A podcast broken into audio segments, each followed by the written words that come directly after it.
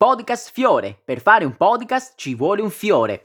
Siamo arrivati all'episodio numero 102 del nostro podcast, l'unico che va nel dietro le quinte della divulgazione. Ricordati di rispondere alla domanda che trovi sull'applicazione di Spotify, puoi rispondere direttamente dall'applicazione se vuoi che la tua risposta sia privata e quindi se vuoi che la legga soltanto io, oppure se vuoi che la leggeranno tutti i membri della community, puoi utilizzare il nostro gruppo gruppo di Telegram, trovi il link su tutti i nostri social. Mi raccomando, fallo perché in questa maniera potrai innescare una vera e propria discussione con coloro che seguono questa realtà. Ti ricordo anche di condividere podcast Fiore con le persone che ti stanno attorno e infine abbonati. Eh, troverai il link nella descrizione di questo podcast su tutte le piattaforme così da recuperare i laboratori durante i quali creiamo questi episodi con coloro che sono abbonati sulla piattaforma di Patreon. Oggi andiamo a parlare più che di un post di Reddit, lo faremo ma al termine di questo episodio, di una persona. Sì, perché un artista che quando gestivo la comunicazione del Museo Archeologico Nazionale di Ferrara ho voluto eh, presentare ai membri della community del gruppo di archeologia, quello più importante al mondo, ti ricordo, che si trova su Reddit. Bene, sorprendentemente però la risposta è stata quantomeno inaspettata la risposta da parte del pubblico. Per capire però come mai ci sia stata questa risposta totalmente, forse anche inadeguata per i contenuti che all'epoca io volli proporre a quelle persone, dobbiamo fare un passo indietro, dobbiamo cioè conoscere anche con una certa dovizia di particolari l'uomo, l'artista, l'architetto che, del quale parleremo oggi. Mi riferisco ad Alberto Squarcia, un ferrarese che è sì artista, che è sì architetto, ma devi sapere che da giovane è stato anche un attore e ha collaborato con eh, diverse realtà teatrali. Bene, questo artista, questo architetto molto ha fatto per la città estense e tanto ancora si sta impegnando ad esercitare in questi anni, persino in questi mesi, nel momento stesso in cui stiamo registrando eh, questo contenuto. Da sempre si occupa in particolare di modernariato e di vintage design. Bene, dal 1991 in particolare organizza mostre ed eventi. Tra questi eventi dobbiamo ricordare anche concerti, spettacoli, ha portato a Ferrara nomi importantissimi della cultura, eh, della, delle performance, della musica italiana e non solo. Questi eventi riguardano diversi temi, diversi ambiti della sfera che chiamiamo arte, e cioè la moda, il design, il cinema, la fotografia, il collezionismo, la grafica, l'arte. Ed è riuscito a organizzare tutte queste occasioni di incontro anche per il Ministero degli Affari Esteri. Non solo, perché lui è direttore artistico di uno studio che si trova proprio in questa città, Studio Archeo Novecento, che lo aiuta ad organizzare tutti questi eventi e anche mostre che si tengono all'estero. E questo studio è un partner attivo nella promozione del Made in Italy. Che cosa cerca di fare Alberto con eh, lo studio Archeo Novecento? Cerca di parlare al mondo della cultura, della ricchezza dell'arte italiana, cerca di farla conoscere in tutte le sue salse, proprio tutti gli ambiti che abbiamo prima citato. E per fare questo però non si può pensare neanche alla lontana di agire da soli. C'è bisogno di collaborare. Bene, si collabora allora con diversi istituti, per esempio gli istituti italiani di cultura, oppure ancora l'Agenzia per la promozione all'estero e l'internazionalizzazione delle imprese italiane, le camere di commercio italiane nel mondo. Non si promuove però la prima cosa che capita, il primo artista emergente che capita, ma l'eccellenza, l'eccellenza dell'arte, della moda a livello globale. Tuttavia, siccome è a Ferrara che insiste questa splendida realtà, non si può prescindere dal luogo nel quale si opera. E allora, essendo così tanto ricca di bellezza, di magnificenza, questa cittadina italiana, ecco questo offre lo spunto per poter parlare anche di Ferrara all'estero. Insomma, per portare avanti una tradizione culturale che è ormai secolare nella città estense. La si porta avanti sia in loco e quindi portando in questa città eh, diversi spunti che provengono dal meglio che esiste in Italia e nel mondo ma succede anche al contrario, e cioè esportando le bellezze, le bellezze anche artistiche del passato ferrarese in giro per il nostro globo. È un po' come se fosse raccogliere l'eredità culturale della città estense per portarla ancora di più alla conoscenza di chi abita all'estero. Bene, Alberto Squarcia, grazie anche a questa sua realtà, quella che ha fondato, parliamo di eh, studio Archeo Novecento, con il passare del tempo, con il trascorrere dei decenni, si è potuto anche rendere maggiormente conto della situazione esistente a Ferrara relativa all'avanguardia, relativa all'arte contemporanea. Insomma, come sta Ferrara da questo punto di vista? Prima di rispondere a questa domanda, ti do anche un'altra chicca sulla sua biografia, perché nel corso del tempo ha gestito eh, ben sei associazioni culturali, parliamo proprio di questo territorio, e anche delle sedi espositive che poi tuttavia hanno dovuto chiudere per eh, problemi legati a fondi e così via. Bene, torniamo allora al focus di prima. Alberto Squarcia da sempre si interessa di arte moderna, di arte contemporanea, senza disdegnare le avanguardie, anzi. Ma è proprio Ferrara, potremmo dire, il problema. Sì, perché a Ferrara l'avanguardia, la sperimentazione, queste sono proprio parole che lui stesso ha utilizzato l'arte delle performance, la sight art, non sono abbastanza comprese dalla popolazione. Io stesso che ho abitato lì diversi anni te lo posso confermare. È una città che si concentra tanto sul passato. Io, quando collaboravo con il museo archeologico, naturalmente avevo ben evidente, ben saliente questa connotazione della cittadina, della cultura ferrarese era molto presente in me e quindi il palio e quindi gli estensi, eh, pensa al carnevale rinascimentale, pensa all'arte di quel periodo, ma anche molto spesso si tengono mostre sull'arte moderna ferrarese, i vari De Pisis, i vari Boldini, eccetera, eccetera. Ma dov'è la novità? Quanta fatica ci possiamo immaginare che facciano i giovani artisti ad emergere, quantomeno a farsi conoscere e anche forse un pizzico apprezzare dai, dagli anziani ferraresi che non sono abituati a tutto questo. Dove sta la sperimentazione, l'arte povera? Ecco, Squarcia si è tanto occupato di arte povera, in particolare riferendosi a un artista che lui stesso ha scoperto, diciamo nel ferrarese, anche se parliamo di Ro l'arte astratta, l'arte informale, la light art.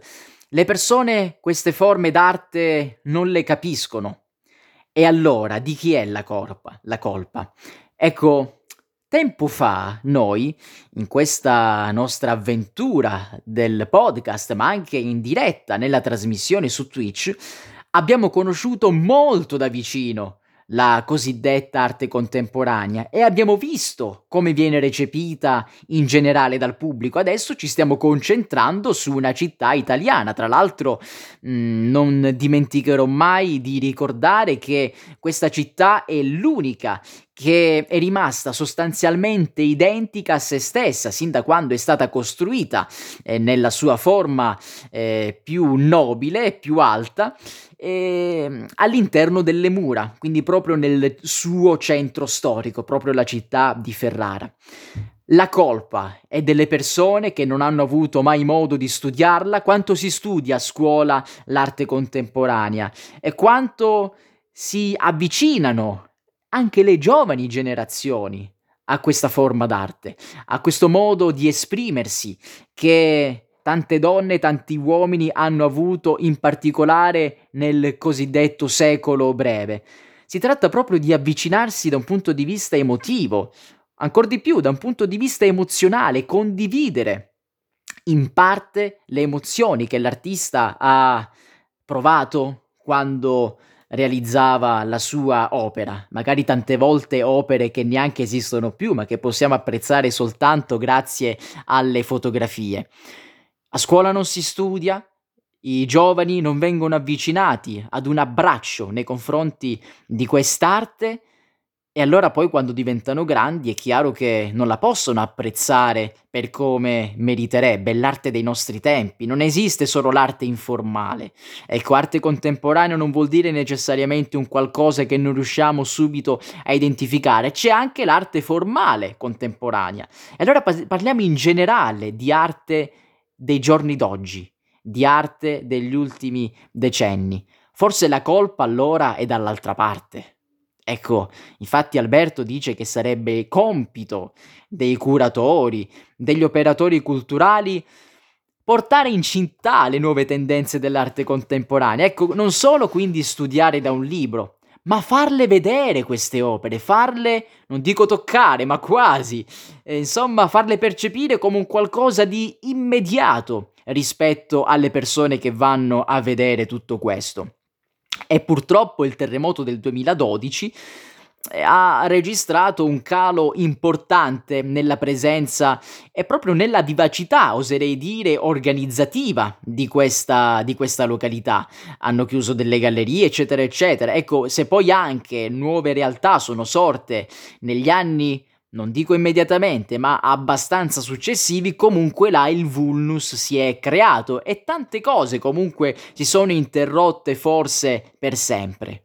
Ecco, questa è, diciamo, la, la cornice questo è il contesto all'interno del quale va a operare questo architetto.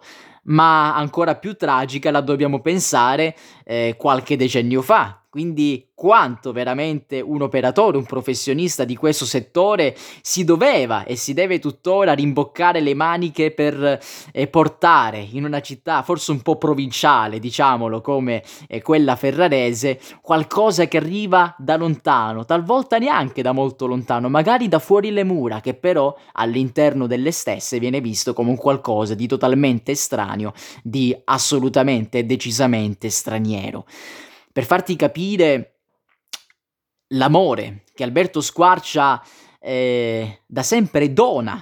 Ecco, il dono è sempre un qualcosa di gratuito, lo dice la parola stessa, si dà, punto, non c'è il fatto di ricevere, che lui dona a questa città. Per sottolineare questo, devi sapere anche che il nostro Alberto Squarcia è stato anche ed è tuttora il fondatore e il presidente onorario di Ferrara Film Commission. Tutte queste informazioni, apriamo una parentesi, le abbiamo recuperate prima durante il nostro laboratorio, quello riservato agli abbonati, anche grazie a un'intervista, una bella intervista che Alberto ha rilasciato nel 2015 ad un quotidiano che non esiste più, ne abbiamo parlato tanto, un quotidiano con cui io ho collaborato, sul quale ho scritto tanti pezzi, sul quale ho ottenuto alcune rubriche di divulgazione, di comunicazione scientifica, parliamo di Ferrara Italia, quello diretto da Sergio Gessi e che poi ha cambiato totalmente veste negli ultimi anni, si è trasformato, di fatto non è più quello che ho conosciuto, tanto è vero che poi l'ho dovuto abbandonare. Ecco, quindi parliamo di Ferrara Italia, il quotidiano che è esistito fino al 2020, non stiamo parlando invece della nuova realtà denominata Periscopio e parleremo di questa mia avventura prossimamente, quando arriverà il momento giusto all'interno nel, del nostro podcast. Quindi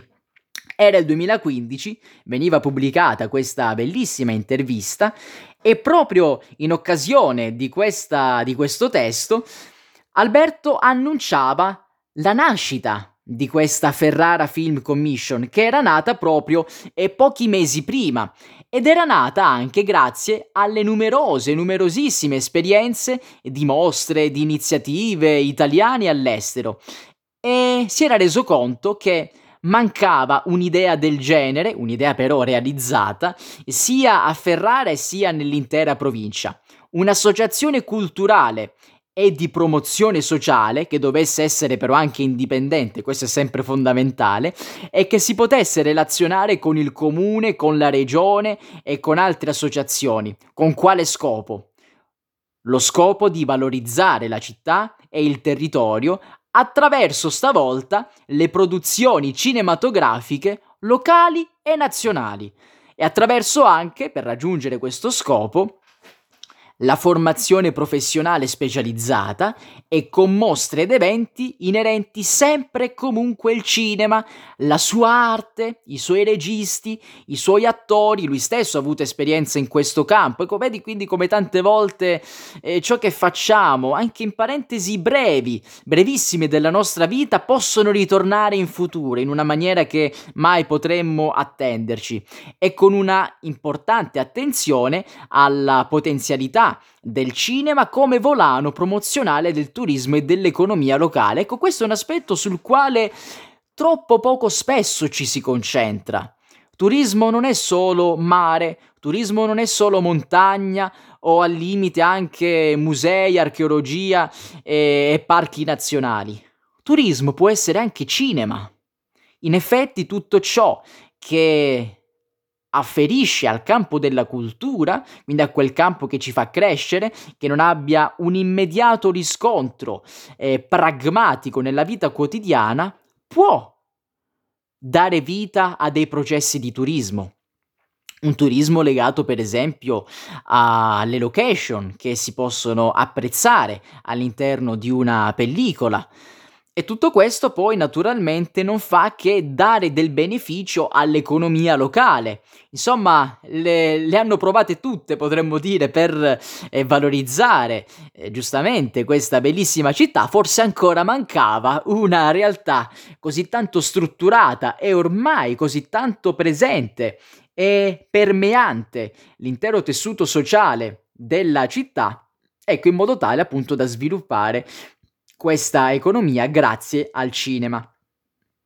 Ecco, già in questa intervista si annunciava il primo evento realizzato dalla Ferrara Film Commission, un evento che anche adesso esiste, sto parlando del Ferrara Film Festival, in collaborazione con diverse realtà, diciamole, la società Perpetus, che ha sede a Los Angeles, il comune di Ferrara e di Vigarano Mainarda, la fondazione Rambaldi, che è dedicata a Carlo Rambaldi, tre volte all'epoca premio Oscar, eh, molto importante per il cinema e per gli effetti speciali, che ha fatto King Kong, Alien, E.T. e via dicendo. Non solo, perché appena nata questa eh, nuova compagine ferrarese, già si dava eh, spazio alle idee per il futuro e quindi realizzare eventi dedicati a Pasolini, alla musica da film e tante altre cose.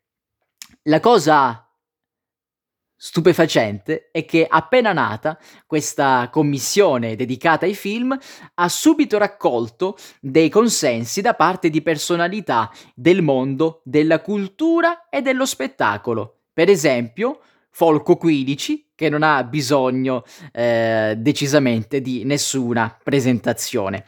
Ecco, abbiamo parlato sinora di questo personaggio, abbiamo parlato di quello che ha fatto, di quanto impegno ha impiegato e ha messo per eh, dare vita, e non a caso sto utilizzando questa espressione, per dare vita, per rendere viva questa città anche in maniera innovativa, in maniera quindi da un po' scombussolare le certezze di chi per tanto tempo ha abitato e ha frequentato questi luoghi. E poi che cosa succede?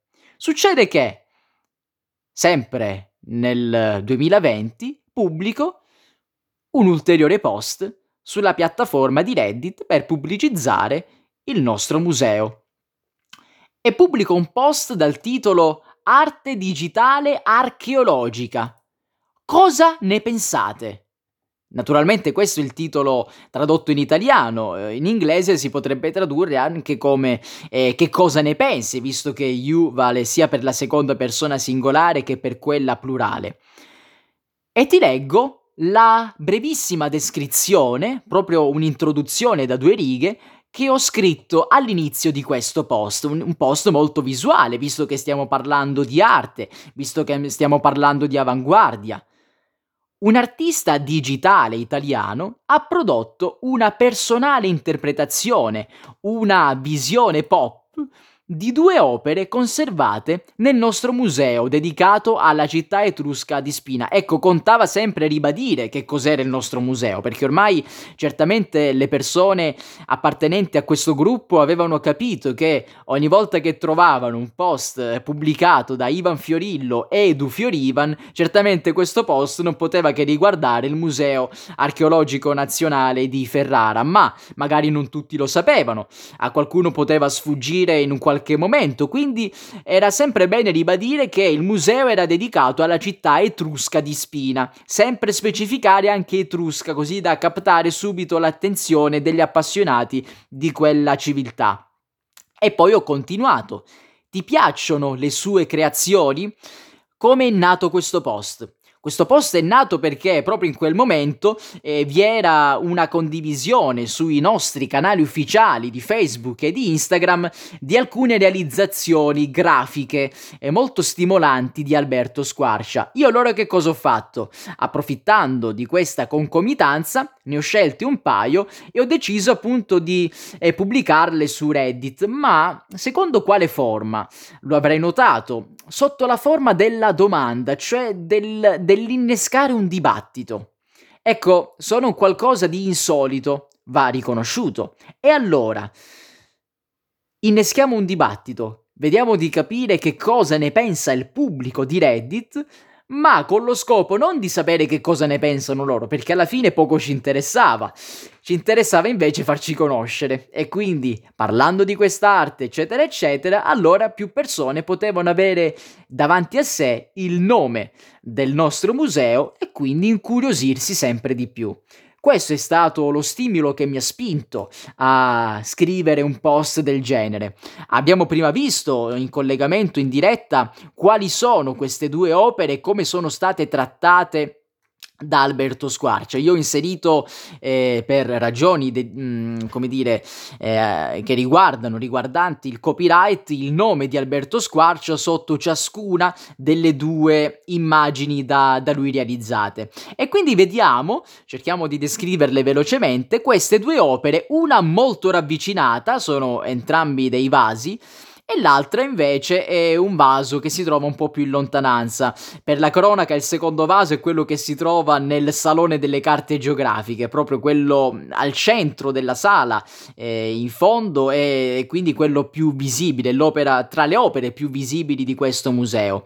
Nel primo caso allora troviamo che questo vaso in primo piano eh, presenta diverse tonalità, diversi colori, si va dal rosso al giallo al blu, sono questi i tre principali e quindi si scardina completamente la colorazione, la cromia eh, corretta di questa, di questa realizzazione e anche lo sfondo è colorato soprattutto di giallo.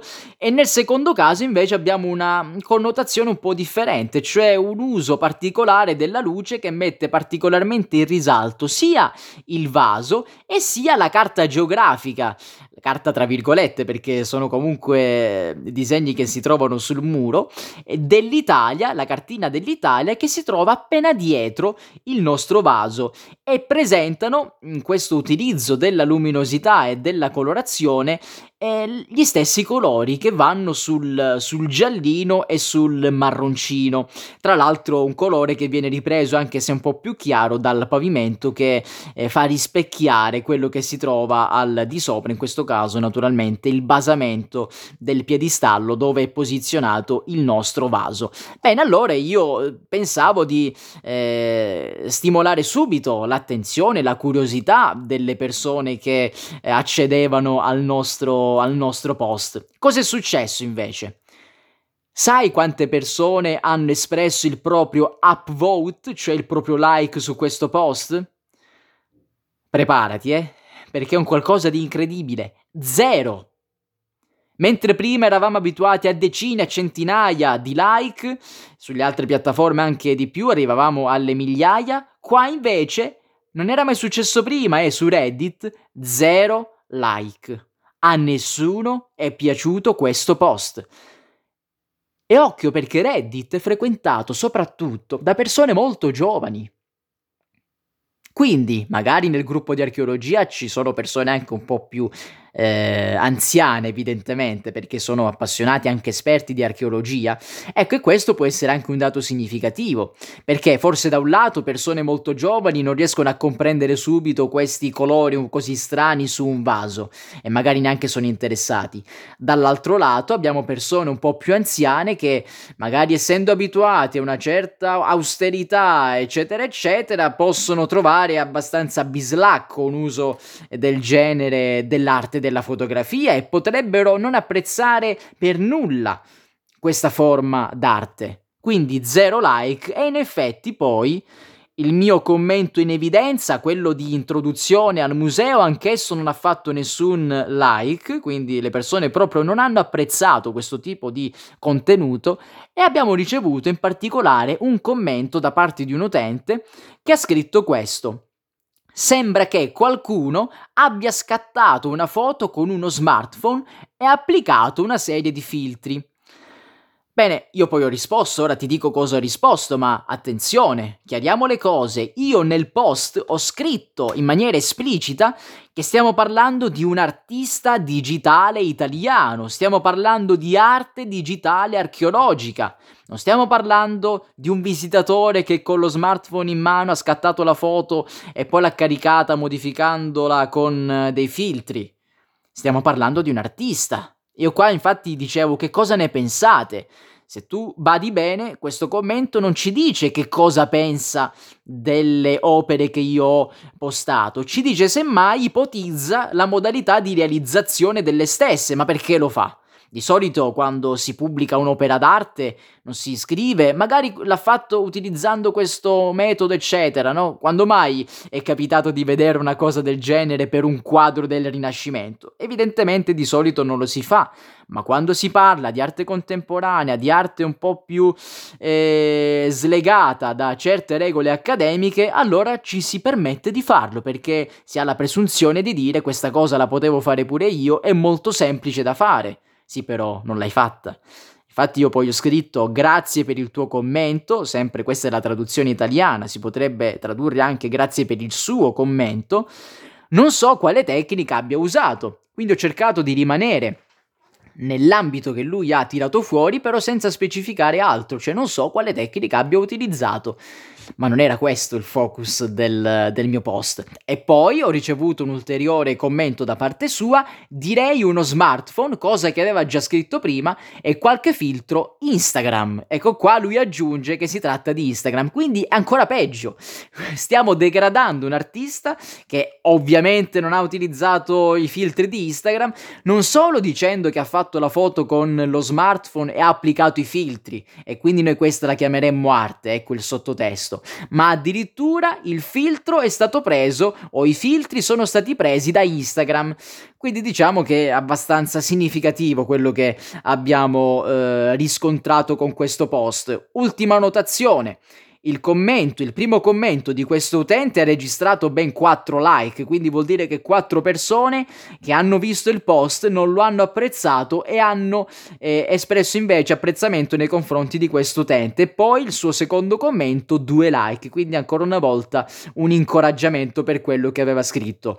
Diciamo anche che per in, le modalità di funzionamento di Reddit, se una persona esprime un like ma la persona successiva esprime un dislike, allora il like iniziale viene azzerato, viene annullato. Quindi potrebbe anche essere che qualcuno magari ha espresso un apprezzamento di questo post, però poi altrettante persone hanno espresso un non apprezzamento e alla fine il risultato è stato appunto lo zero. Noi, con questo episodio, abbiamo cercato nel nostro piccolo di dare merito a una persona che se lo meritava, e cioè ad Alberto Squarcia. Ricordati adesso di rispondere alla domanda, condividi questo episodio e abbonati su tutte le piattaforme di podcasting. Podcast Fiore. Per fare un podcast ci vuole un fiore.